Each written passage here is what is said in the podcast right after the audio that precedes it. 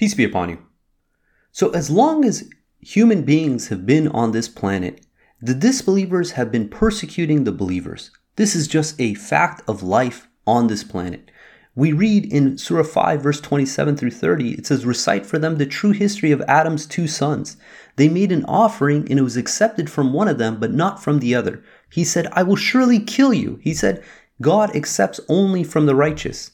If you extend your hand to kill me, I am not extending my hand to kill you, for I reverence God, Lord of the universe. I want you, not me, to bear my sin and your sin. Then you end up with the dwellers of hell. Such is the requital for the transgressors. His ego provoked him into killing his brother. He killed him and ended up with the losers. That in this account we see that Adam's two sons, that the disbeliever among them killed the believer because of his righteousness. We have another example in the Quran of the people of the canyon. In Surah 85, verse 4, it reads, Woe to the people of the canyon! They ignited a blazing fire, then sat around it to watch the burning of the believers. They hated them for no other reason than believing in God, the Almighty, the Praiseworthy. Why is God informing us of this? Despite not knowing who these people were, what were their names, how many believers were there, what time frame did it take place, the lesson is found in the following verse where it reads, Surely those who persecute the believing men and women then fail to repent, they have incurred retribution of Gehenna, they have incurred the retribution of burning. That despite the fact that we might not know who these people were, that God was did not forget. God was there when it happened and is going to hold these individuals accountable. That there's no escaping justice when it comes to God. We have a similar example in the Bible in the book of Daniel in chapter 3 where King Nebuchadnezzar he commissioned to build a golden statue. Then he decreed that any time music is played, all individuals of all nations were to fall prostrate and worship his golden statue. Now, three believers refused to do such acts of idol worship. And when they were called in front of King Nebuchadnezzar, their response to, uh, to him was, Do what you want, but we're not going to worship your idols. And because of this, the three were thrown into the blazing fire, and by God's leave, they were saved, that not even the smell of smoke was upon their clothes. Now, not all of us are going to have that level of conviction, that level of belief as these individuals who are willing to give their lives in order to be able to show their devotion and commitment to God alone. Uh, we have the example of Abraham, who again, he was willing to be thrown into the fire to prove a point that worshiping idols is complete falsehood. And God, because of this, he has given us a caveat. In Surah 3, verse 28 says, The believers never ally themselves with the disbelievers instead of the believers. Whoever does this is exiled from God. Exempted are those who are forced to do this to avoid persecution. God alerts you that you shall reverence Him alone. To God is the ultimate destiny. That if we are in threat of persecution, that we can ally ourselves with the disbelievers over the believers. And it takes it one step further. In Surah 16, verse 106, it says, Those who disbelieve in God after having acquired faith and become fully content with disbelief have incurred wrath from God. The only ones to be excused are those who are forced to profess disbelief while their hearts are full of faith. This is informing us that if someone is holding a gun to our head and commanding us to confess disbelief, that we can grant them this wish as long as in our heart we believe in God. That God is putting these caveats out there for individuals that if they have to avoid persecution, they can ally themselves with the disbelievers. That if they have to profess disbelief because of the, the backlash that society is going to provide to them, that they're allowed to do so. But this is not to be done indefinitely. In Surah 2, verse 286, God informs us that He never burdens a soul beyond its means meaning that whatever test we are confronted with, God knows we are capable of overcoming it. And one of these tests is in Surah 3, verse 186. It says, You will certainly be tested through your money and your lives, and you will hear from those who receive the scripture and from the idol worshippers a lot of insult. If you steadfastly persevere and lead a righteous life, this will prove the strength of your faith that this is part of the test to show that we believe in God under all circumstances, that we are going to be insulted, we're going to be mocked, ridiculed.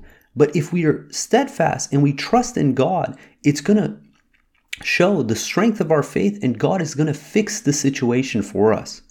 In Surah 29, verse 2, it says, Do the people think that they will be left to say, We believe, without being put to the test? We have tested those before them, for God must distinguish those who are truthful and he must expose the liars. Now, what's fascinating about this is that everything else in life, we pretty much have a way of gauging if we're in the right path or not because the response we get from the people, if it corresponds with what we expect, we assume we're doing things right. And if all of a sudden reality opposes the actions we're doing, we're assuming we're doing something wrong. But when it comes to the test that God institutes for us, that He allows Satan to carry out, this is to see are we committed to the worship of God alone, or are we going to be swayed by what happens in this world? And God gives us the following example in Surah 29, verse 10. It says, Among the people, there are those who say we believe in God, but as soon as they suffer any hardship because of God, they equate the people's persecution with God's retribution. But if blessings from your Lord comes your way, they say we were with you. Is God not fully aware of the people's innermost thoughts? God will most certainly distinguish those who believe and he will most certainly expose the hypocrites. Here we have individuals who say they believe in God, but when they suffer persecution because of belief, rather than being steadfast, rather than trusting God's system, they revert and they equate the people's persecution with God's retribution. And because of that, it shows that they are not true believers. A true believer is someone who's going to worship God during the good times and the bad times. That despite the insults, the persecution, the hardships they face for choosing the path of God, that they are steadfast. As a submitter, we follow the example of Abraham. Then in Surah 6, verse 162, it says, Say, my contact prayers, my worship practices, my life, my death are all devoted absolutely to God alone, the Lord of the universe.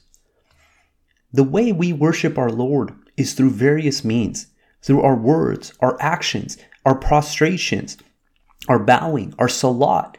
These are all mechanisms we use to show our worship of God alone. And one of these aspects is that of kneeling. Surah 45 of the Quran is entitled Kneeling. And we read in verse 27 and 28 says, To God belongs all sovereignty of the heavens and the earth. The day, the hour comes to pass, that is when the falsifiers lose. You will see every community kneeling. Every community will be called to view their record. Today you get paid for everything you had done. Now, this doesn't mean that we can't kneel for other purposes or we can't bow for other purposes, but we have to realize that when it comes to the aspects of faith, when it comes to the aspect of devotion to a belief structure, that it's only to God that we do such things. And most people, they, they fail to realize that we all worship. Irrespective if you believe in God or not, every individual worships. There's a famous uh, commencement speech by David Foster Wallace in uh, 2005 entitled This is Water. And in this speech, he says, Here's something else that's weird but true. In the day to day trenches of adult life, there's actually no such thing as atheism. There's no such thing as not worshiping. Everybody worships. The only choice we get is what to worship. And we see in the, the Quran all the examples of idols that individuals have. That their career can be an idol, their children can be an idol, their money can be an idol, or even their ideology, their egos can be their idol. In Surah 25, verse 43, it says, Have you seen the one whose God is his own ego? Will you be his advocate? This word that's used for ego, you'll see in the Quran, it's either they'll use the term nafs, but this one is hawa. Hawa means someone's whim, desires, or opinions. These individuals, they're worshiping their own opinion. And when they do so, they show that their God is not God, Lord of the universe. It's their own personal egos, their own personal beliefs. The simple definition of an ego is when we place our opinion above that of God. The second we do that, that becomes our God. So why am I bringing all this up? Why am I discussing, you know, these persecution of the believers and this element of people forcing others to uh, to disbelieve? The other day in the news, I read something that was just it, it rubbed me the completely wrong way. The other week in uh, uh, Fremont, California, there was a group of BLM protesters that showed up in the middle of the night in front of the house of the mayor, and uh, they were demanding that she defund the police. Now, that's fine, they're allowed to protest. But what was interesting was their real motivation was shown when they actually interviewed the organizer of this uh, uh, protest, and it became apparent that the reason that they targeted the mayor, the reason they came on this assault, was because the previous BLM protest where the mayor showed up, she refused to kneel to the BLM movement. And her reasoning for it is because she stated in no uncertain terms that she only kneels before God. And because of this, they were insulted and they took it upon themselves to go to her home and persecute her because of her belief that she only kneels before God. Michael Chapman, who is one of the, uh, the, the organizers, he says Mei's refusal to kneel then was tantamount to saying that she doesn't care for black lives. Additionally, after the uh, protesters left, they saw that they chalked up everywhere, uh, take a knee, meaning that their grievances wasn't about the defunding of the police. It was the fact that she was not willing to pay homage to their ideology. Now, in a previous episode, we discussed how this ideology is straight from Satan, that they use it under the guise of something that's noble, something that everyone agrees with, that Black Lives Matter, and they twisted this to propagate an atheistic movement under these false pretenses. And you see that the way that they conduct themselves is that of the disbelievers who persecute the believers. It's not enough to say that, look, I'm just not going to engage. They want 100% homage to their ideology and their cause. They use expressions such as silence is violence, meaning that if you're not even willing to engage with them. That's not enough. That that's equivalent to being violent. They want full 100% submission to their ideology. You see thousands of these videos of demonstrators completely berating, attacking individuals because they refuse to submit to their ideology. That unless you give them 100% support, you enthusiastically proclaim, take a knee, whatever it is that they demand, that they will persecute and they will cancel whoever they can that comes in their way against their ideology, which is their God. On July 6th in Indianapolis, a mother of a three year old was shot and killed for declaring that all lives matter when confronted by a mob of protesters at a local canal.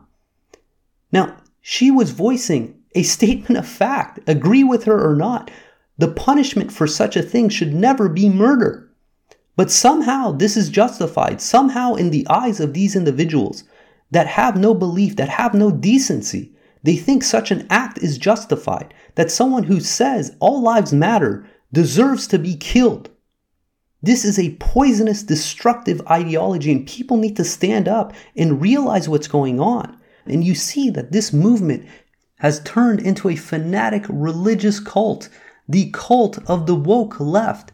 They have ritualistic practices where they go out and march in mass and take a knee, screaming the names of their martyrs and saints.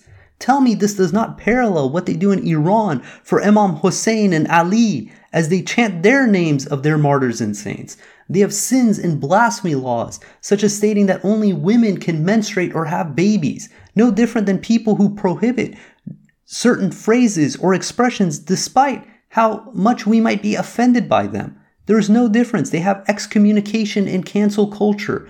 That if you state something that they are not in agreement with, that they will send the mob after you, that they will persecute you, they will get you fired, they will attack you, they will destroy your livelihood. They have a priest class of who is most marginalized. That's the way that you get status in their organization. That the individual who's the most marginalized, the most victimized, is the one who should have the most say in their movement. Now, what's interesting is this is uh, propagating individuals to create false hoax hate crimes in order to elevate their status. You have individuals who are leaving notes for themselves, racist notes, or vandalizing their homes or their properties, or sending themselves letters that they designed themselves to show bigotry and hatred in the world that is a complete sham in order to elevate their status within this peer group. They have atonement by putting a black square as your profile photo or reading the book White Fragility, that these are ways that you can atone for your sin of not being woke enough. They have repentance by declaring your privilege and hidden racism.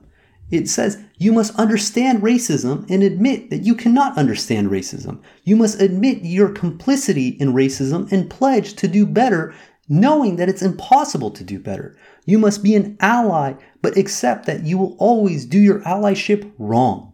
This is the cult of dynamic wokeism. It's never enough. These people have formulated a new religion. This ideology is their God, and they will do everything within their powers to force this onto the masses. Now, if we go back to David Foster Wallace's commencement speech, he says something very interesting in his following part. It says, and the compelling reason for maybe choosing some sort of God or spiritual type of thing to worship is that pretty much anything else you worship will eat you alive. If you worship money and things, if they are where you tap real meaning in life, then you will never have enough, never feel you have enough. Is it's the truth. Worship your own body and beauty and sexual allure, and you'll always feel ugly. And when time and age start showing, you will die a million deaths before they finally plant you. On one level, we all know this stuff already. It's been codified as myths and proverbs, cliches, bromides, epigrams, parables, the skeleton of every great story. The trick is keeping the truth up in front in daily consciousness. This is a fact. If we worship anything else beside God, it will eventually devour us, it will consume us. God informs us in the Quran that if we take any other God beside God, then it will destroy us through the following allegory. In Surah 29, which is this, uh, the surah entitled The Spider, Al Ankabut, in verse 41, it says, The allegory of those who accept other masters beside God is that of the spider in her home. The flimsiest of all homes is the home of the spider, if they only knew. So, what does this allegory mean? An individual who takes the home of a spider, so a spider web, is like that of an idol worshiper who takes another god beside God. What happens to a guest of a spider in their home? They get devoured, they get consumed by the host. Similarly, those who take an idol as a god beside God, eventually that idol will cause their demise, will devour them, will consume them. Now, what else is interesting is that this verse when it refers to the uh, spider, it's in the female tense. And what happens in the, uh, the example of a black widow? A black widow gets its name because after it procreates with the male, it will consume it and eat it alive. And this is what happens for individuals who take another God beside God, that these idols will eventually consume and devour them. These protests have been ongoing for six weeks. And what are the results we are seeing? We're seeing freedom of speech is being curtailed. We're seeing flames of civil war being started. We are seeing rampant violence among black communities are surging and homicide rates going through the roof. And sadly, the areas that are hit the hardest are the ones that have the most unrest, the, uh, the largest protests, the most support for this movement are the ones who are suffering disproportionately Take the example of Chicago, that in a single day on May 31st, it was the deadliest day in the last 30 years in Chicago, where 18 people were killed. Over Father's Day weekend alone, 104 people were shot, 15 fatally, including a 3 year old boy and a 13 year old girl, killed in separate shootings. Or in Atlanta, where 31 people were shot between July 3rd and July 5th, which includes five people who were killed, including an eight year old girl who was shot in front of Wendy's, where Rayshard Brooks was killed by police. Her father gave a heartbreaking message for the BLM protesters, asking, Did her life matter? Why is it that these hundreds and thousands of people who have their lives impacted in such a short amount of time, none of them are getting recognition. If this movement was actually for the well being of black lives, then you would see a different tone to the entire movement. But it seems like they only want to focus on the black lives that were taken by white officers, which is a complete drop in the bucket compared to the amount of deaths that black on black violence has caused. That if you take all the deaths of officers shooting unarmed black men in 2019, which equates to either 9 to 15 based on what statistics you're looking at, and compare that against the thousands of homicides that have taken place from black individuals killing other black individuals, you realize how disproportionate this emphasis is in the Black uh, Lives Matter movement. That yes, every death of an individual is a tragedy, but to put so much emphasis on something that is so marginal in comparison is a complete injustice, especially when you take in consideration that in one single day in Chicago, there were more murders of black individuals, including innocent children, than there was by police officers of unarmed black men in an entire year. But you're realizing that the movement has a completely different agenda than the actual well being of black lives. When the founding of a movement is started by self identified atheist, Marxist homosexuals in an effort to propagate their racist, oppressive, anti morality, anti God agenda, then it shouldn't be a surprise that the communities who the most strongly adopt and propagate such an agenda are the ones who are bound to suffer from it. In Surah 9, verse 109, it says, Is one who establishes his building on the basis of reverencing God and to gain his approval better, or one who establishes his building on the brink of a crumbling cliff that falls down with him into the fire of hell? God does not guide the transgressing people. In Surah 16, verse 25 and 26, we read, They will be held responsible for their sins on the day of resurrection, all of them, in addition to the sins of all those whom they misled by their ignorance. What a miserable load! Others like them have schemed in the past, and consequently, God destroyed their building at the foundation, causing the roof to fall on them. The retribution struck them when they least expected. It is our duty as believers to uphold the commandments of God in all our affairs. It doesn't matter the insults and the persecution we face. We have to stand with God, to stand on the side of righteousness, to stand on the side of devotion to God alone. We should never, never divide our belief and share it with some false ideology that goes counter to what God is telling us. And if we do so, it shows that we are setting up another God beside God. In Surah 8, verse 73, it reads, Those who disbelieve are allies of one another. Unless you keep these commandments, there will be chaos on earth and terrible corruption. God willing, we're going to end there. If you guys got comments or questions, please hit us up at qurantalk at gmail.com. If you guys want to get an awesome word by word translation of the Quran, check out the Quran Study app on the iOS App Store or on the website quranstudyapp.com. And if you guys like the podcast, please leave us a review, let other people know about it. And until next time, peace and God bless.